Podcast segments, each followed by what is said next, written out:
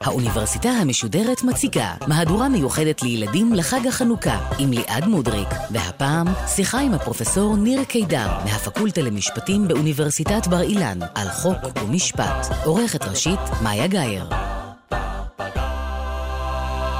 ערב טוב לכם, נר שלישי של חנוכה, ואנחנו ממשיכים בסדרת התוכניות המיוחדת של האוניברסיטה המשודרת לחג החנוכה.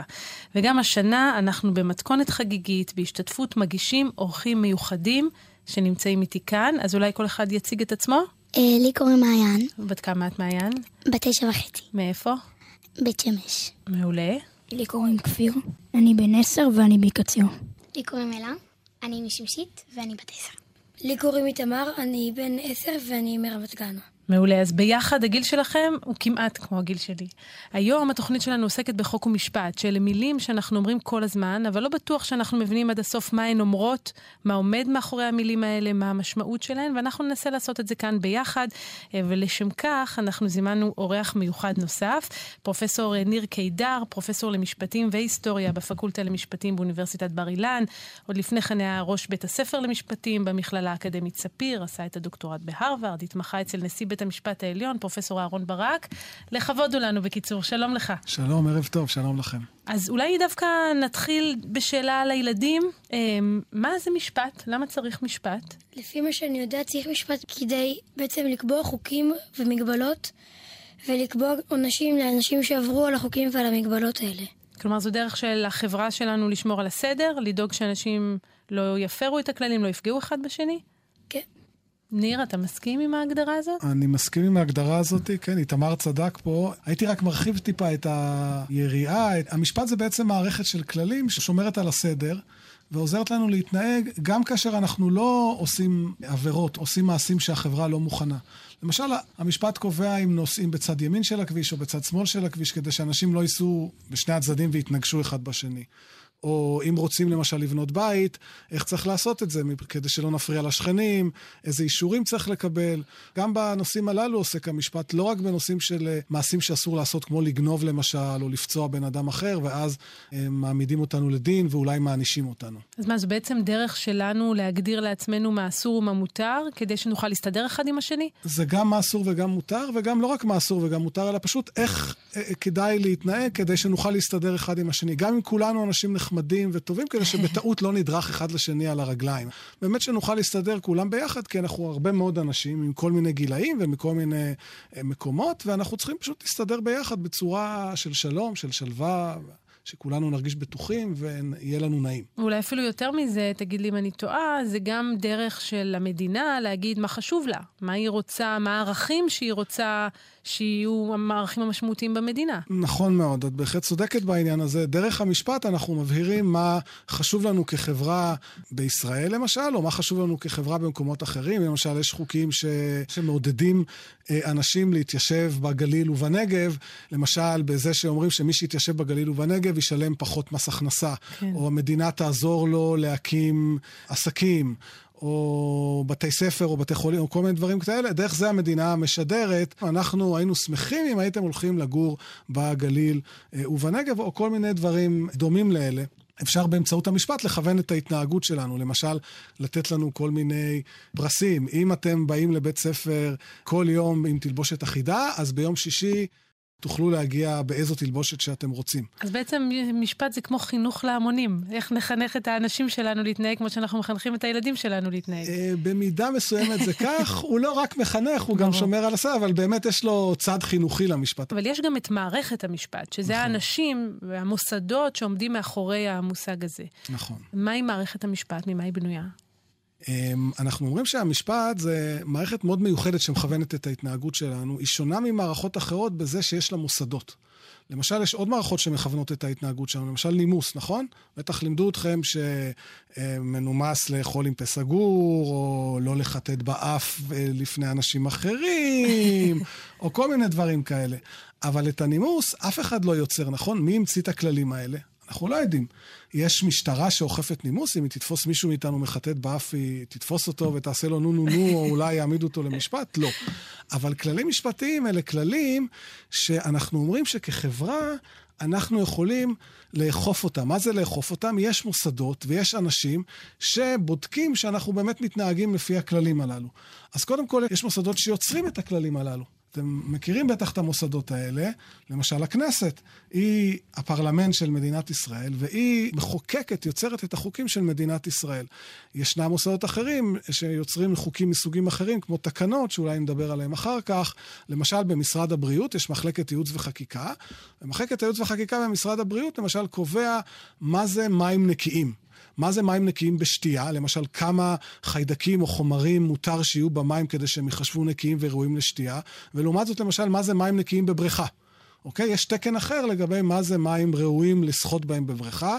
אה, גם הם יוצרים סוג של משפט שקוראים לו תקנה. זה חוק שהוא לא חוק של הכנסת, אלא חוק אחר, נדבר על זה אולי אחר כך. אז בעצם המחוקקים ומתקני התקנות, הם קובעים מה מותר ומה אסור, או מה צריך להיות, נכון. אבל יש נכון. גם כאלה שהתפקיד שלהם זה לשמור על זה שכך יהיה. נכון. אז יש הרבה מאוד אנשים שהתפקיד שלהם זה לשמור שכך יהיה. קודם כל, זה שורה ארוכה של פקחים ופקחיות, ששומרים למשל, עוברים ממסעדה למסעדה ובודקים שהמסעדה נקייה, יש בה היגיינה מבחינת רמת התברואה, אין עכברים או ג'וקים במטבח, אה, שומרים על האוכל במקרר, מוציאים את האוכל לפני שמבשלים אותו, האנשים הולכים עם uh, כפפות ורשתות או כובעים על השיער וכולי, יש פקחים, זאת, זה עכשיו היה בחדשות, אולי שמעתם, שמגדילים את מספר הפקחים באתרי בנייה, שבודקים ששומרים שם על חוקי הבטיחות. כדי שאנשים שעובדים שם לא ייפגעו, שהם עובדים עם קסדות, ששומרים עליהם, על הפיגומים שהם עובדים, שהם לא יסתכנו סתם. אה, גוף אחר ששומר על, ה, על הכללים הללו אה, זה הרבה פקידים ופקידות, וגם המשטרה שאתם מכירים, ששומרת למשל שננהג לפי חוקי התנועה, או מנסה למנוע כל מיני פשעים, אה, עבירות של גניבה למשל, או עבירות נגד בני אדם אחרים. ויש עוד מוסד חשוב ששומר על המשפט, שאתם מכירים אותו, אלה הם בתי המשפט. בתי המשפט, התפקיד העיקרי שלהם הוא קודם כל לפתור סכסוכים. מה קורה אם יש סכסוך בין שני אנשים? אם אנשים לא הבינו את החוק באותה צורה, וכל אחד חושב שהוא צודק. אז הם הרבה פעמים הולכים לבית משפט, ובית משפט פותר ביניהם את הסכסוך, או שיש התנהגויות שהחברה הישראלית אומרת, מדינת ישראל, אומרת, אנחנו לא מוכנים שתעשו את ההתנהגויות האלה בכלל, בכלל, בכלל, בכלל, בכלל. ולא אכפת לנו אם הצלחתם או לא הצלחתם. למשל, אסור להרוג בני אדם אחרים. ואפילו אם רק ניסיתם לרצוח מישהו ולא הצלחתם, נגיד לקחתם אקדח, סתם אני אומר, אל תעשו את זה, ויריתם בו, אל תנסו את זה אבל בבית, כן. הכדור כן. לא פגע בו, אנחנו נעמיד אתכם לדין, באותה מידה אם הוא היה, נפגע. בן אדם היה נפגע, אולי נהרג או לא נפגע בכלל, כי אנחנו לא מוכנים שיהיו התנהגויות כאלה בכלל. ואז אם עשיתם התנהגות כזאת, אם עברתם עבירה, יביאו אתכם אה, לבית משפט, זה משפט פלילי קוראים לו, ושמה... אם בית משפט ימצא שבאמת עברתם את העבירה הזאת, אז ייתנו לכם עונש. כן. לשלם קנס, או אולי מאסר, נדבר על זה בטח אחר כך. אני רואה שיש לך שאלה, מעיין. כן. אמ, אם אה, שופט לא מגיע לפסק דין, הוא יכול להתייעץ עם אנשים, או שהוא חייב לפסוק את הפסק דין עם עצמו? זאת שאלה מצוינת. היא מתחלקת לשניים. קודם כל, האם השאלה היא אם השופט חייב להגיע לפסק דין? כן. כלומר, שופט לא יכול לקבל תיק ולהגיד, אוי, זה תיק נורא קשה או מעצבן, אני לא רוצה לשפוט בו, אני הולך הביתה. כן? הוא לא יכול לעשות את זה. מה קורה אם הוא לא יכול להחליט באמת בחיים? רואה, בגלל אנחנו מביאים פה מגישים אורחים, כי יש פה שאלות שלא חשבתי עליהן בחיים. כן, מה כן. קורה אם הוא לא אומר, ש... אני לא יודע, אני לא מצליח להכריע. אפשר להחליף באמצע? לא. הוא, אה, הוא צריך להכריע, מה שכן, אפשר להגיש ערעור על ההחלטה שלו, בדרך כלל מקובל להגיד שהשופט מסתמך רק על ה... קוראים לזה ידיעה שיפוטית, על מה שהצדדים הביאו לו באולם, ומה שהוא גם לומד על החומר. הוא יכול אה, לקרוא, לחפש על זה באמצעות המתמחים שלו, או הוא עצמו, או העוזרים שלו, לראות מה קורה במדינות אחרות, מה עושים, איך פסקו שופטים אחרים באותו עניין, אה, והוא צריך אבל להגיע להחלטה. Mm-hmm. הוא יכול למשוך אותה עוד קצת, להגיד אני רוצה עוד זמן, או אני רוצה עוד זמן להתלבט, אבל בסופו של דבר הם צריכים לתת החלטה. יש לנו זכות אחר כך לערער על ההחלטה הזאת. אם ההחלטה הזאת אנחנו חושבים שהיא לא נכונה, אבל זאת שאלה מצוינת, שופטים אה, חייבים להגיע להחלטה. הרבה פעמים כשהם לא יודעים, הם גם מבקשים מהצדדים לנסות להגיע לבד להחלטה, אם זה משפט בין אדם לבין אדם אחר. הם אומרים, תנסו להגיע לפשרה אה, בעצמכם, אחרת אנחנו ניתן באמת פסק דין לטובת אדם אחד או ל... ולפעמים זה מאוד קשה, בפרט כשהנאשם במשפט יש לו כל מיני סיפורים שנשמע נשמעים אולי מצוצים מהאצבע, אבל הוא מאוד משכנע. אולי רגע ניקח צעד אחורה ונשאל, מתי בכלל התחיל משפט? ממתי אנחנו יודעים שיש חוקים ומשפטים? מאז שבני אדם קיימים, או קצת לקח להם זמן להגיע לזה? פה עוד פעם השאלה, מה זה משפט? אנחנו, ככל שאנחנו יודעים, אין חברה אנושית שאין לה כללים שמסדירים את ההתנהגות שלה, שאומרים איך צריך להתנהג. אצל הרבה חברות, בעיקר חברות קטנות או חברות עתיקות, זה לא היה חוקים, לא היו חוקים כתובים, אלא בדרך כלל הכללים האלה היו מנהגים. אנשים היו פשוט מתנהגים בצורה מסוימת, ואז בגלל שההתנהגות הזאת חזרה על עצמה שוב ושוב ושוב ושוב, אנשים כבר ציפו מאחרים שגם יתנהגו לפי הצורה הזאת. אני יכול לתת לכם דוגמה למנהג שאתם כולם מכירים, למשל, עכשיו חנוכה, נכון? ובחנוכה יש מנהג שאוכלים סופגניות. מנהג מעולה. מנהג מעולה. מעולה. וטעים. אמ, עכשיו, נכון, מאז שנולדתם, אתם בני תשע או עשר, אתם רגילים שכל חנוכה מכבדים אתכם בסופגניות, לפעמים גם בלביבות. לכן, כשהתחיל חנוכה השנה, אתם גם כן ציפיתם, נכון, שבהדלקת נרות שהזמינו אתכם, מה יגישו לאכול? סופגניות. אם פתאום תגיעו ולא יגישו סופגניות... נגיד קולורבי במקום. נכון. אז זה uh, ירגיז אתכם, נכון? אתכם. וגם ת... ממש, הרבה זמן לא אכלתי קולורבי. צודק, רשמתי לפניי, פעם הבאה אני מזמינה אותך. להדלקת נרות, כן, כיבוד קולורבי. אחלה. עכשיו, מעבר לזה שזה ירגיז אתכם, אולי חוץ מתמר, שגם בא לו לבדוק איך תואם קולורבי, אפילו תרגישו שיש לכם זכות לתבוע מהמארח או מהמארחת שלכם שיגישו לכם סופגניות. אתם תלכו לבוא אליהם ולהגיד, היי, מה זה צריך להיות? כל חנוכה יש סופגניות. מה זאת אומרת חנוכה בלי סופגניות? זה הכוח של מנהג. מנהג, בגלל שהם מתנהגים כל פעם אותו דבר, אז אנשים כבר מצפים שאנשים אחרים יתנהגו. אז מנהגים אנחנו מוצאים בכל החברות, אפילו הכי קטנות והכי עתיקות. מה שקרה הוא שככל שחברה הפכה לגדולה יותר ולמגוונת יותר, אנשים לא הכירו אחד את השני. אה, פתאום היה אחד שהיה בנאי, והיה אחד אחר שהיה, אה, היא הייתה חקלאית, והוא היה אה, חייט, והיא הייתה, לא יודע מה, נהגת עגלות. לא כל אחד עשה אותו דבר, לא כל אחד הכיר את השני. היו כבר הרבה אנשים, המנהגים לא התאימו, כי חלק כבר אכלו סופגניות בחנוכה, אבל חלק אכלו לביבות וחלק אכלו קולורבי בחנוכה. ואז היה צורך שהכללים, כדי שהם יהיו ברורים, למצוא פטנט אחר. והפטנט הזה היה בחברות היותר מתוחכמות שידעו לכתוב, כתבו. אמרו, רגע, כללי ההתנהגות, בוא נכתוב אותם שחור על גבי לבן. או נחרות אותם על לוח. נגיד אה, כמו עשרת הדיברות, זה גם נכון, סוג של... כמו עשרת הדיברות, נכון. אה, ואנחנו מוצאים את זה בהרבה אה, חברות קדומות. למשל, החברה העברית הקדומה, או הידית הקדומה, הייתה אחת החברות הראשונות שבאמת כתבה את הדברים האלה עלי ספר, כתבו את זה על דף. למה כתבו את זה על דף? שמו את זה, את הדבים האלה, במקום שכולם ראו, בכיכר העיר, במקום מרכזי, ואז כולם ידעו מה החוקים. אבל זה לא רק שיש להתנהג. חוקים, אלא גם שיש מישהו שיש לו סמכות להכריע. נגיד, אתם ילדים, אתם מכירים איזה משפט מפורסם מהתנ"ך, או מההיסטוריה העברית או היהודית, על משפט, נגיד, משפטים שהיו, מצבים שאנשים היו צריכים להכריע? נגיד אולי אחד המשפטים המפורסמים זה משפט שלמה. שמעתם על זה פעם? כן. אז במשפט שלמה, למשל, נכון, מישהו רוצה לספר מה היה, או שאני אספר מה היה? אני עם שתי אנשים. בעצם, שתי נשים בעצם הולידו תינוקות, כן. ואז אחד מהתינוקות מת, מהמם, ואז הן רבו של מי התינוק, נכון. אז שלמה בעצם הציע להן שהוא פשוט יחצה את התינוק לשני חצאים, וכל אחת כאילו תקבל חצי אחד. אז האמא האמיתית היא לא. הייתה יכולה להעלות על דעתה שיחצו את התינוק לשניים, וכך בעצם שלמה המלך ידע מי האמא האמיתית של התינוק. אז קודם כל תודה איתמר שהזכרת לנו את הסיפור, אבל הסיפור הזה מלמד אותנו שמעבר לחוקים גם יש איש או מוסד שהוא בעל הסמכות להכריע בסכסוכים. נכון מאוד, והמוסד הזה, בית משפט, אפילו קדם לחוקים. אמ, אנחנו מוצאים את זה בכל החברות העתיקות, שכשפתאום היה ריב בין אנשים, סכסוך, גם אם כל האנשים אנשים נחמדים וטובים, אבל למשל, אחד אמר, בדרך כלל, המנהג שלנו שנוסעים בצד ימין של הכביש, והש... עם העגלות, והשני אמר, מה פתאום, בצד שמאל של הכביש, לא בצד ימין של הכביש. ואז הם התווכחו, והם היו צריכים ללכת למישהו שיחליט, נוסעים בצד ימין או בצד שמאל. אז הם הלכו למישהו שהם חשבו שיש לו סמכות, אוטוריטה, אנחנו אומרים בלועזית. למה יש לו סמכות? למשל, הוא זקן. ואז אומרים, הוא זקן, הוא בטח זוכר את המנהגים מפעם. הוא זוכר מתי קבעו שנוסעים בצד ימין או בצד שמאל. או הם הלכו. למלך, כמו שסיפרתם, למלך שלמה. או שהם הלכו למישהו חכם, או שהם הלכו לכהן דעת. שיעזור להם. ובאמת אנחנו יודעים ששופטים בבתי משפט עוד היו לפני שהיו חוקים כתובים. מעניין. גם אחרי שנהיו חוקים כתובים, בתי המשפט גם כן המשיכו. מה שכן, באמת בתי המשפט הפכו ליותר אה, ממוסדים. זה כבר לא שהיו באים למישהו והוא היה יושב כמו דבורה נביאה מתחת לתומר ושופטת, אלא כבר נהיו מקומות מסודרים יותר, ובתי המשפט הפכו למסודרים יותר, ככל שהחברה הלכה וגדלה אה, והתפתחה. אני רואה שלכפיר יש שאלה. השאלה שלי זה, מה ההבדל בין המשפטים, בין המשפטים בארץ למשפטים בחו"ל? כפיר, תודה רבה על השאלה, היא באמת שאלה מצוינת.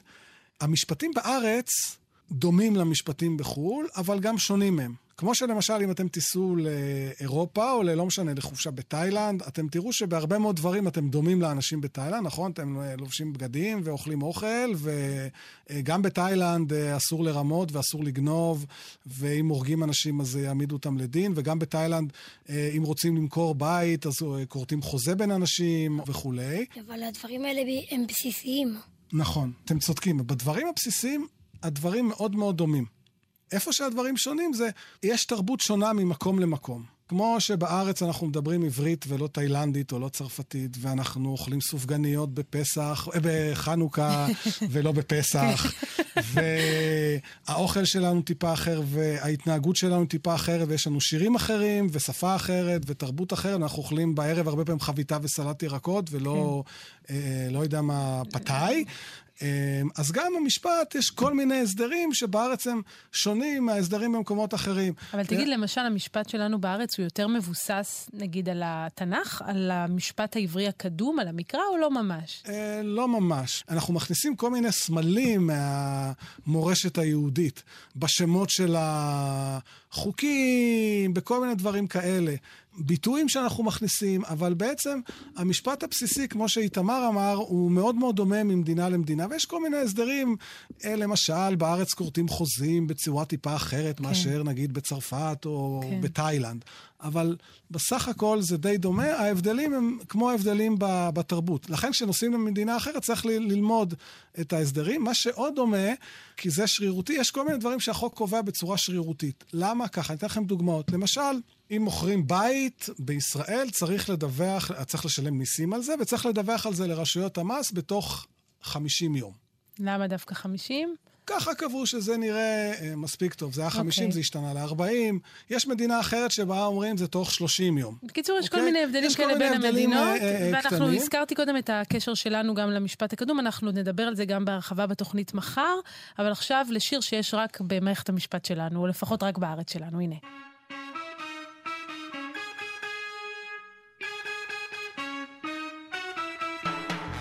פעם ראיתי מרפסת בלי אור, טיפסתי אליה לאורך צינור, רציתי רק לבדוק את מצב המנורה, לפתע מי מופיע המשטרה, אדוני השופט, אדוני השופט, זאת האמת וכל האמת, אז למה אתה לי בצוהר רושם, אינני אשם, אינני אשם. גברת אחת באוטובוס, פיניתי מקום מתוך נימוס, אבל מרוב צפיפות ומחנק, הכנסתי לה את היד לתוך הארנק. אדוני השופט, אדוני השופט, זאת האמת וכל האמת, אז למה אתה לי בצוהר רושם? אינני אשם, אינני אשם.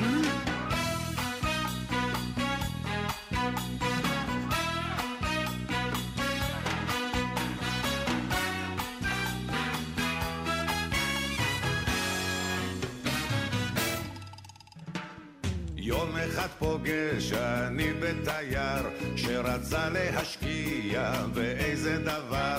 אז מכרתי לו בית שלא היה שלי כי לא רציתי שייסע מפה עם יחס שלילי. היה לי שכן נורא ואיום שלא רצה לחיות איתי בשלום כשחטבתי עצים בא פתאום המסכן והכניס את הראש מתחת לגרזן. אדוני השופט, אדוני השופט זאת האמת וכל האמת אז למה אתה לי בצוהר רושם? השופט, אל תהיה כזה מין. למה באדם אתה לא מאמין? רק לא בצוהר למען השם, אינני אשם, אינני אשם. אדוני השופט, אדוני השופט,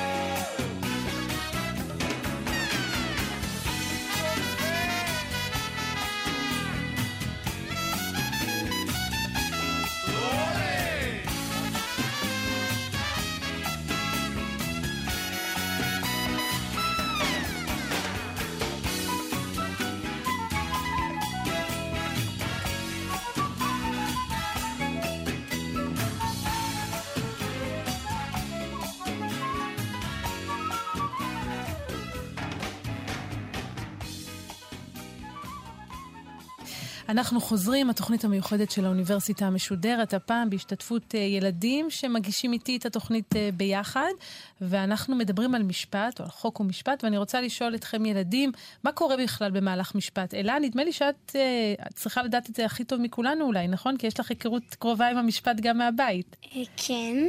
במהלך משפט יש צד שתובע וצד שנתבע. יש אה, שופט ושני עורך, שני עורכי דין, כן.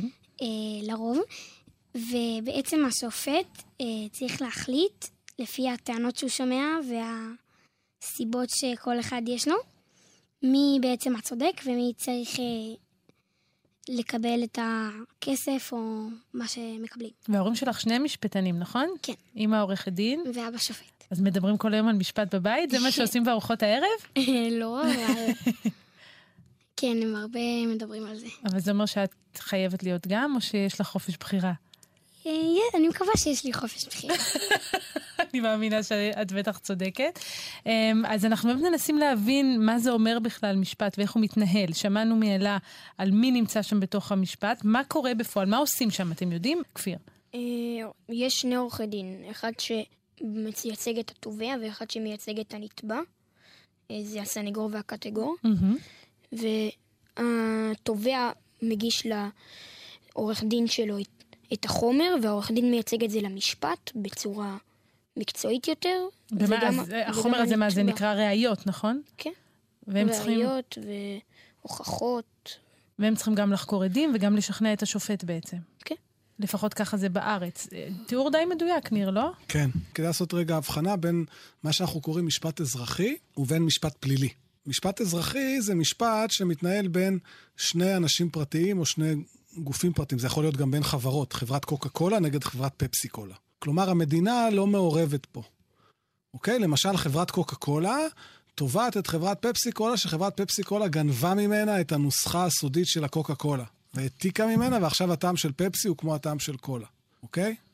והיא תובעת אותה בבית משפט ואומרת לה, גנבת לי סוד מסחרי, תשלמי לי פיצויים, תפסיקי להשתמש בנוסחה הזאת וכולי וכולי וכולי, כל מיני... זה משפט אזרחי. משפט אזרחי גם יכול להיות בין אדם לבין חברו. למשל, אה, מישהו מוכר אוטו למישהו אחר. והקונה של המכונית מגלה אחרי יומיים שיש במכונית איזשהו קלקול שהמוכר הסתיר ממנו, הוא לא גילה לו שהמכונית הזאת יש לה משהו מקולקל במנוע למשל. ואז הוא תובע אותו בבית משפט, אומר לו, בבקשה, אני שילמתי כסף כדי לתקן את המנוע, אני רוצה שתחזיר לי את הכסף הזה. אבל לא כל uh, ריב בין אנשים יכול להגיע לבית המשפט. נגיד אם הם באמת היו רוצים פה החבר'ה לתבוע אותי שהגשתי להם קולורבי במקום סופגניות, הם לא היו יכולים לעשות את זה. נכון. אנחנו קוראים לזה במשפטית, אולי שמעתם את המילה הזאת, שפיטות. אנחנו אומרים, לא כל דבר ראוי שיגיע לבית משפט. גם אם בית משפט יכול לטפל בכל דבר מבחינת התיאוריה, יש דברים שמבחינה מוסדית, מבחינה פרקטית, מבחינה מעשית, לא כדאי שיגיעו לבית משפט. למשל, כמו שליעד עכשיו הזכירה, כל מיני עניינים פשוטים בין אדם לחברו שאתם uh, מאשימים אותה שהגישה לכם קולורבי במקום סופגניה, או בכלל יחסים בין, בתוך משפחה, כל עוד אין אלימות קשה בתוך המשפחה, אלימות. למשל, uh, אבא ואימא הבטיחו לכם שמחר בחופשת חנוכה בבוקר תלכו לסרט. ואז קמים בבוקר ופתאום יש איזשהו משהו ואתם לא הולכים לסרט. אז זה הפרת הבטחה. אבל עכשיו, אם זה היה בעולם מסחרי שאני הבטחתי למישהו למכור לו מכונה נורא יקרה למפעל שלו שעולה מיליון שקל, והוא כבר התחיל להכין את המפעל, ואז אני אמרתי לו, לא, אני לא מוכר לך את המכונה, אז הוא יכול לתבע אותי בבית משפט על הפרת חוזה, שזה גם, הפרתי את ההבטחה שלי כלפיו, כן. אבל אם זה הפרת הבטחה בתוך המשפחה או בין חברים, אנחנו אומרים שזה לא נושא שפיט, המשפט לא יתעסק איתו. או גם בבית ספר, למשל, אם נתנו לכם למשל עונש בבית ספר, איחרתם וקיבלתם עונש להישאר עוד שעה בבית ספר, ואתם חושבים שזה לא מוצדק, אז לא תוכלו ללכת עם זה לבית משפט ולהגיד, היי, זה לא מוצדק, פגעו לי בזכויות האדם שלי, אני... כן, כי יגידו לכם, זה לא נושא שבתי משפט מטפלים בו. תפתרו את זה בתוך אה, בית ספר. אני רואה שיש לך שאלה. כן. מה ההבדל בין משפט לדין? זאת שאלה מצוינת. בעברית מודרנית אלה מילים נרדפות. שתי מילים שמתארות אותו דבר, את, ה, את מערכת הכללים הזאת שאנחנו קוראים למשפט. הרבה פעמים עורכי דין ומשפטנים השתמשו במילה דין ולא במילה משפט, כדי לתאר משהו יותר רחב מסתם אה, חוק. אבל דיברת על משפט אזרחי נכון, ויש דיבר... גם משפט פלילי. בדיוק, ויש גם משפט פלילי. משפט פלילי זה משפט שבו המדינה מעורבת, כל החברה. זה משפט, ש... זה תחום של המשפט שבו החברה אומרת לבן אדם, כמו שאמרתי לכם קודם, יש התנהגויות שאסור לכם לעשות. ואם תעשו את ההתנהגויות האלה, אם תעברו, אנחנו קוראים לזה לעבור עבירה, אם תתנהגו ככה, למשל, אם תגנבו, אז אנחנו נעניש אתכם. אז אם מישהו גנב ממני את האוטו, או פרץ לי הביתה, אני לא זאת שתובעת אותו. לא. מה שאת יכולה לעשות זה רק להתלונן במשטרה, אבל לא את תובעת אותו. אם המשטרה חוקרת ומוצאת מי הגנב של האוטו, אז המשטרה חוקרת אותו, והיא מגישה את חומר התביעה לאחת מרשויות התביעה, שזו או התביעה המשטרתית או הפרקליטות, בטח שמעתם את המילים האלה, והפרקליטות או רשויות התביעה הן אלה שמגישות את כתב האישום, קוראים לזה. זה לא כתב תביעה, זה כתב אישום לבית משפט, וזה הליך פלילי. שאותו מנהלת מדינת ישראל באמצעות הפרקליטות או התביעה המשטרתית נגד אותו גנב, נגד העבריין. זה יכול להיות גנב, זה יכול כן. להיות עבריין שעשה דברים אחרים. זה משפט פלילי. מעיין. יש מדינות בהן אין משפט בעצם, ויש מישהו אחד שמחליט על כל המדינה? אמ, זאת שאלה מצוינת. התשובה היא לא, בקצרה. היום המדינות המודרניות הן כולן מדינות אה, גדולות, רחבות. לא אה, כולן מור... עדיין דמוקרטיות, בדיוק, אבל הן מספיק גדולות מאוד, כדי שבן אדם אחד לא יוכל להחליט. ואין בן אדם אחד או אפילו קבוצה קטנה של אנשים שיכולה לנהל אותה. צריך מערכת שלמה, גם של בתי משפט ומחוקקים ופקידים וכולי. שאלה מצוינת שעולה ממה ששאלת, זה איזה סוג משטר יש במדינה הזאת. Mm-hmm. אם המדינה היא דמוקרטית או לא מדינה דמוקרטית. במדינה דמוקרטית מי שקובע את החוקים, או את החוקים העיקריים, זה הפרלמנט, זה בית הנבחרים של אותה מדינה. אצלנו זה הכנסת. אה, אנחנו בוחרים את הנציגים שלנו לכנסת, והם קובעים אה, את החוקים. במדינה לא דמוקרטית יכול להיות השליט או קבוצה קטנה, קוראים לזה אוליגרכיה, קבוצה קטנה של אנשים ששולטים, שהם קובעים למדינה, לא בצורה דמוקרטית. והם לא תגיד... לא תמיד מתחשבים במה ש... טוב לאזרחים שלהם. אבל באמת אתה מדבר פה על משפט שקורה אה, בתוך המדינה. אבל נכון. יש לפעמים משפטים שהם בינלאומיים, שהם לא נכון. לא בתוך מדינה. מה זה המשפט הזה? מי הסמכות שם? המשפט הבינלאומי זה משפט בין מדינות, או בין, בין אדם ממדינה אחת למדינה אחרת. שם המשפט הזה מתנהל או על פי הסכמים בין המדינות, אנחנו קוראים להסכמים האלה אמנות, ואז האמנה קובעת מה קורה אם יש סכסוך. למשל, ישראל חתמה על אמנה עם צרפת לגבי סחר בינלאומי. למכור ולקנות. מה קורה אם יש סכסוך בין ישראל לבין צרפת? האמנה אומרת ככה וישראל אומרת ככה. הרבה פעמים האמנה תקבע איך פותרים את הסכסוך. למשל, היא תקבע שמקימים גוף של בוררות בינלאומית, שהוא ישפוט ויקבע. מה זה בוררות בינלאומית? מקימים מעין בית משפט מיוחד לדברים הללו. הוא לא בית משפט של אף מדינה. יושבים שם כל מיני מומחים ממדינות אחרות אולי, למשפט בינלאומי, והם קובעים. ישנם גם בתי משפט, בתי דין בינלאומיים, שפועלים מכוח זה שמדינות באמנות הסכימו שהם יפעלו. למשל, בית הדין בהאג אולי שמעתם, או במקומות אחרים. יש הסכמים בין המדינות, אמנות שהמדינות הכירו בכוח של בית המשפט הבינלאומי בהאג, אה, לשפוט אותם במקרים מסוימים, לא ניכנס לזה כי זה מסובך. עוד שאלות, ילדים? כן. כמו. שאמרת בעצם לפני הרגע שגם יש משפטים בין מדינות, אז איזה גוף מנהל את המשפטים האלה? אלה גופים שהמדינות הסכימו עליהן באמנות. למשל, אה, יש עכשיו בית דין בהאג לחקירת פשעים נגד זכויות אדם ונגד מה שנקרא פשעים נגד המין האנושי.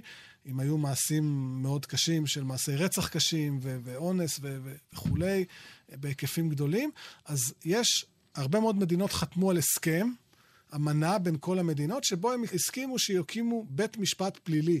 בהאג, ישבו בו שופטים מכל מיני מדינות, ואפשר יהיה להביא עבריינים ממדינות שעשו פשעים לבית המשפט הזה, לבית הדין הבינלאומי בהאג, לפשעים חמורים בהאג, והוא ישפוט במקרים האלה. למשל, על כל מיני מעשי טבח שהיו באפריקה, או, או ביוגוסלביה לשעבר, ובאזורים אחרים בעולם, אפשר להביא את האנשים האלה להאג, אבל מי שהחליט על זה, הרבה מאוד מדינות, בהסכם ביניהם, בהסכם שקוראים לו אמנה. מי מחליט אילו אנשים ממנים לשופטים? יש לך יופי של שאלות. תשמע, אנחנו לא בוחרים אותם סתם. כן, כן, לא, מבכירי העיתונאים כן. הצעירים של ישראל. זאת הייתה אלה, דרך אגב.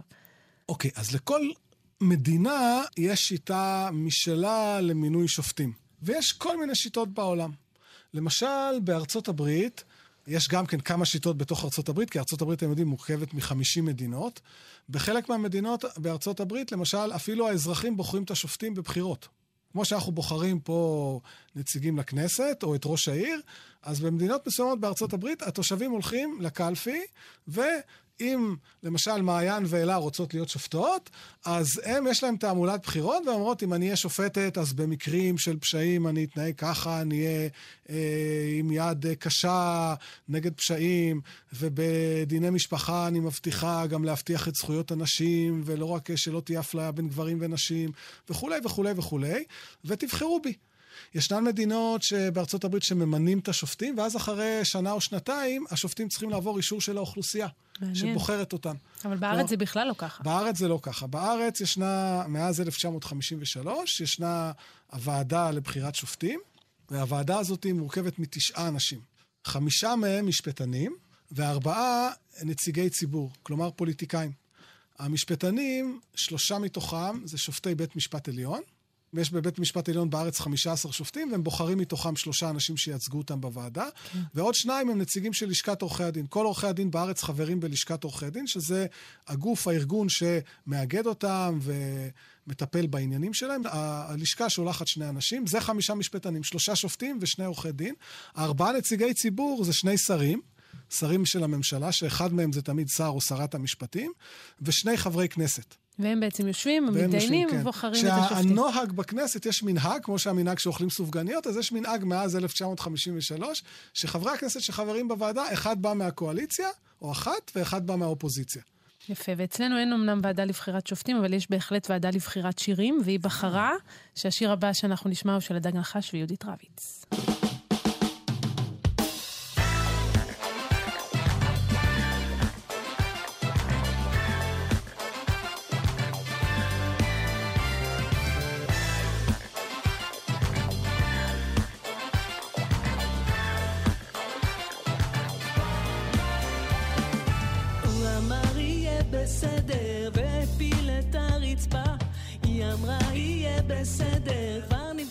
לך פרצה.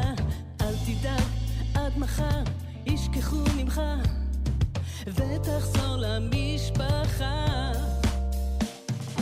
הוא אמר יהיה בסדר, ותקע בכף ידו עוד מעטפה בסתר, היא רק רוצה בטובתו, משחקת המשחק, מעגלת עוד פינה. שמור לי ואשמור לך, ללכת ישר עד הסוף,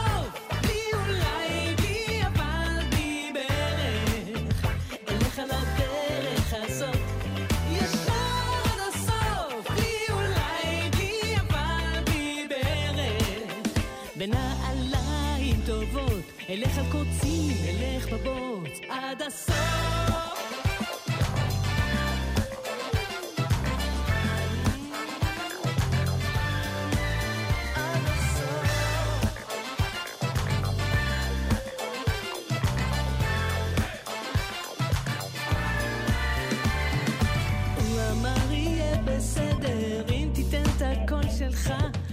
אמרה יהיה בבקשה, ונקווה שבקרוב יצמחו כאן בניינים. אוטוטו מבשירים, ללכת ישר עד הסוף,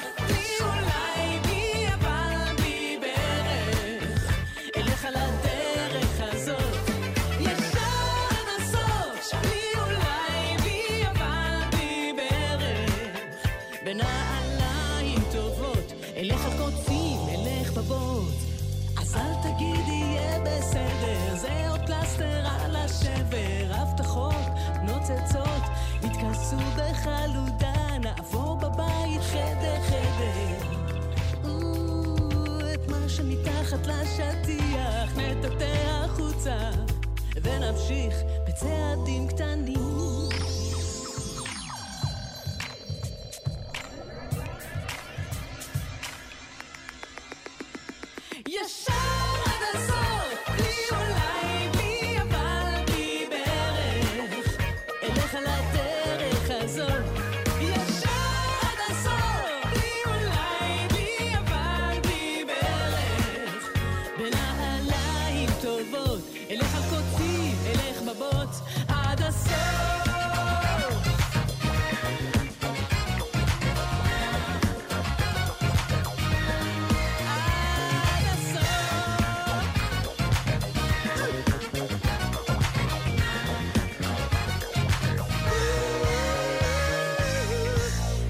אנחנו חוזרים אה, לדיון על חוק ומשפט בתוכנית המיוחדת של האוניברסיטה המשודרת לילדים, ושמענו קודם אה, את הרעיונות שלכם על מה קורה במהלך משפט, אבל אני רוצה עכשיו לשאול אתכם, איך קובעים שמישהו אשם? מה דעתכם? מה צריך לקרות?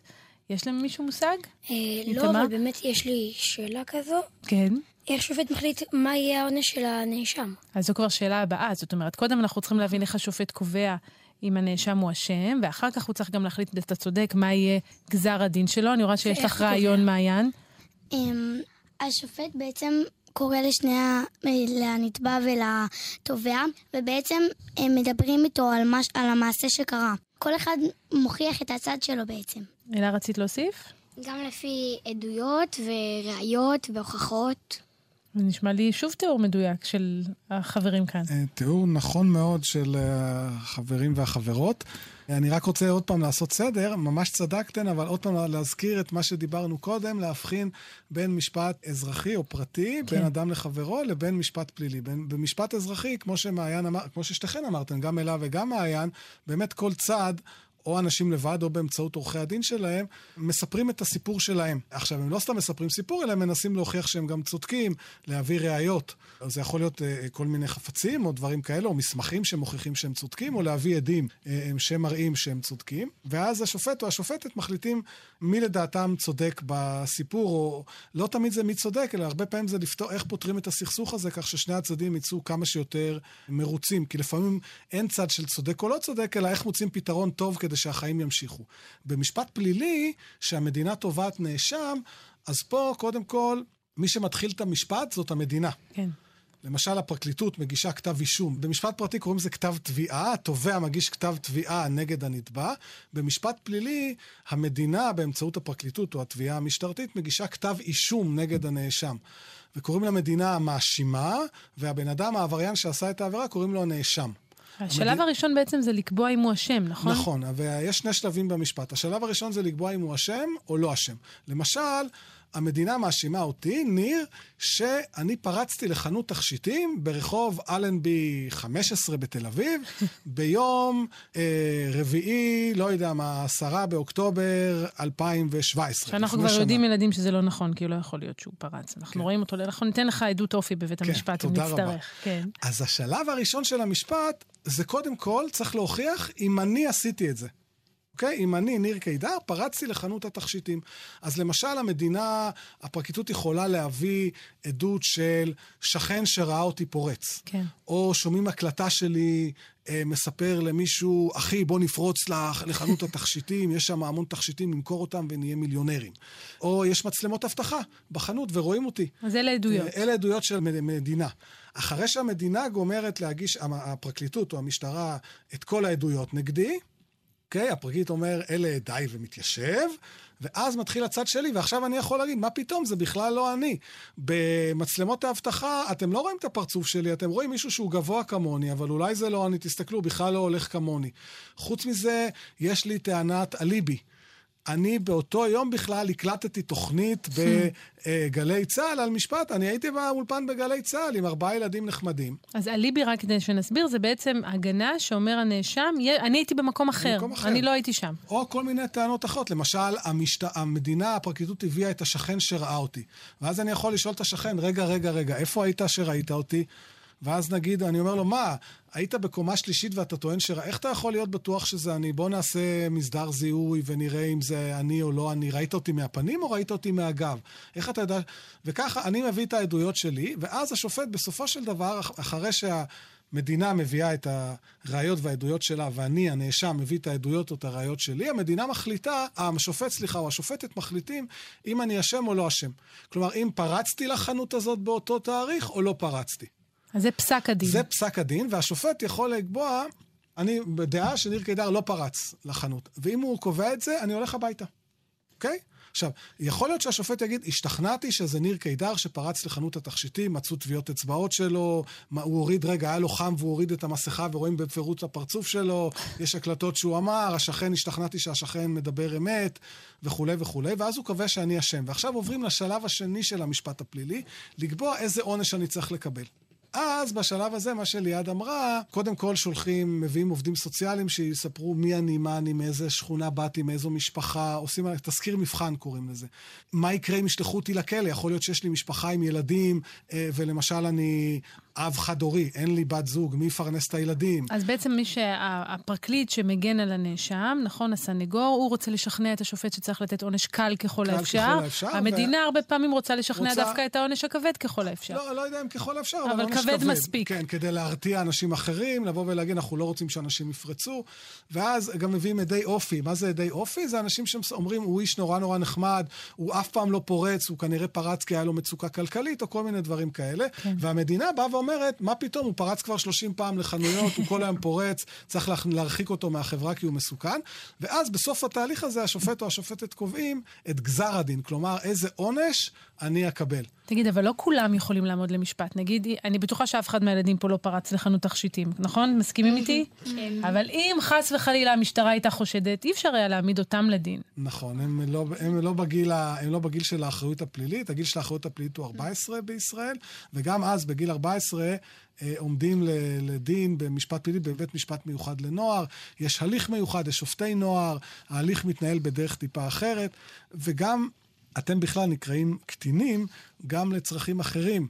אה, יש דברים שאתם לא יכולים לעשות. אה, בעצמכם, אתם יכולים לעשות רק באמצעות ההורים שלכם. אתם לא יכולים לתבוע אותי, למשל, למשפט, להגיד, אה, רגע, אתה נסעת אחורה רוורס עם האוטו שלך, ודרסת לנו את האופניים, ויש לנו נזק של 2,000 שקל, אנחנו רוצים לך את הכסף. אתם לא יכולים לעשות, כי אה, אתם עדיין לא בגירים, אתם קטינים. מה, אין להם זכות עמידה בבית זה המשפט? נקרא שאין לכם זכות עמידה, אתם, אין לכם כשרות משפטית, קוראים לזה, okay. אוקיי. לתבוע או להיתבע. אבל אין זכות ל- בעיקרון לנהוג ברכב. נכון. עכשיו, זה לא אומר שאתם לא יכולים לתבוע אותי, אבל אתם תעשו את זה באמצעות ההורים שלכם. ההורים שלכם יתבעו אותי. או למשל, אתם לא יכולים לחתום על חוזה לקנות דירה, למשל. אוקיי? אלא תצטרכו לעשות את זה באמצעות ההורים שלכם. אתם לא יכולים לעשות את זה בעצמכם עד שתגיעו לגיל 18. זה גם לא כל כך בגירים. החלטה שלי. זה נכון.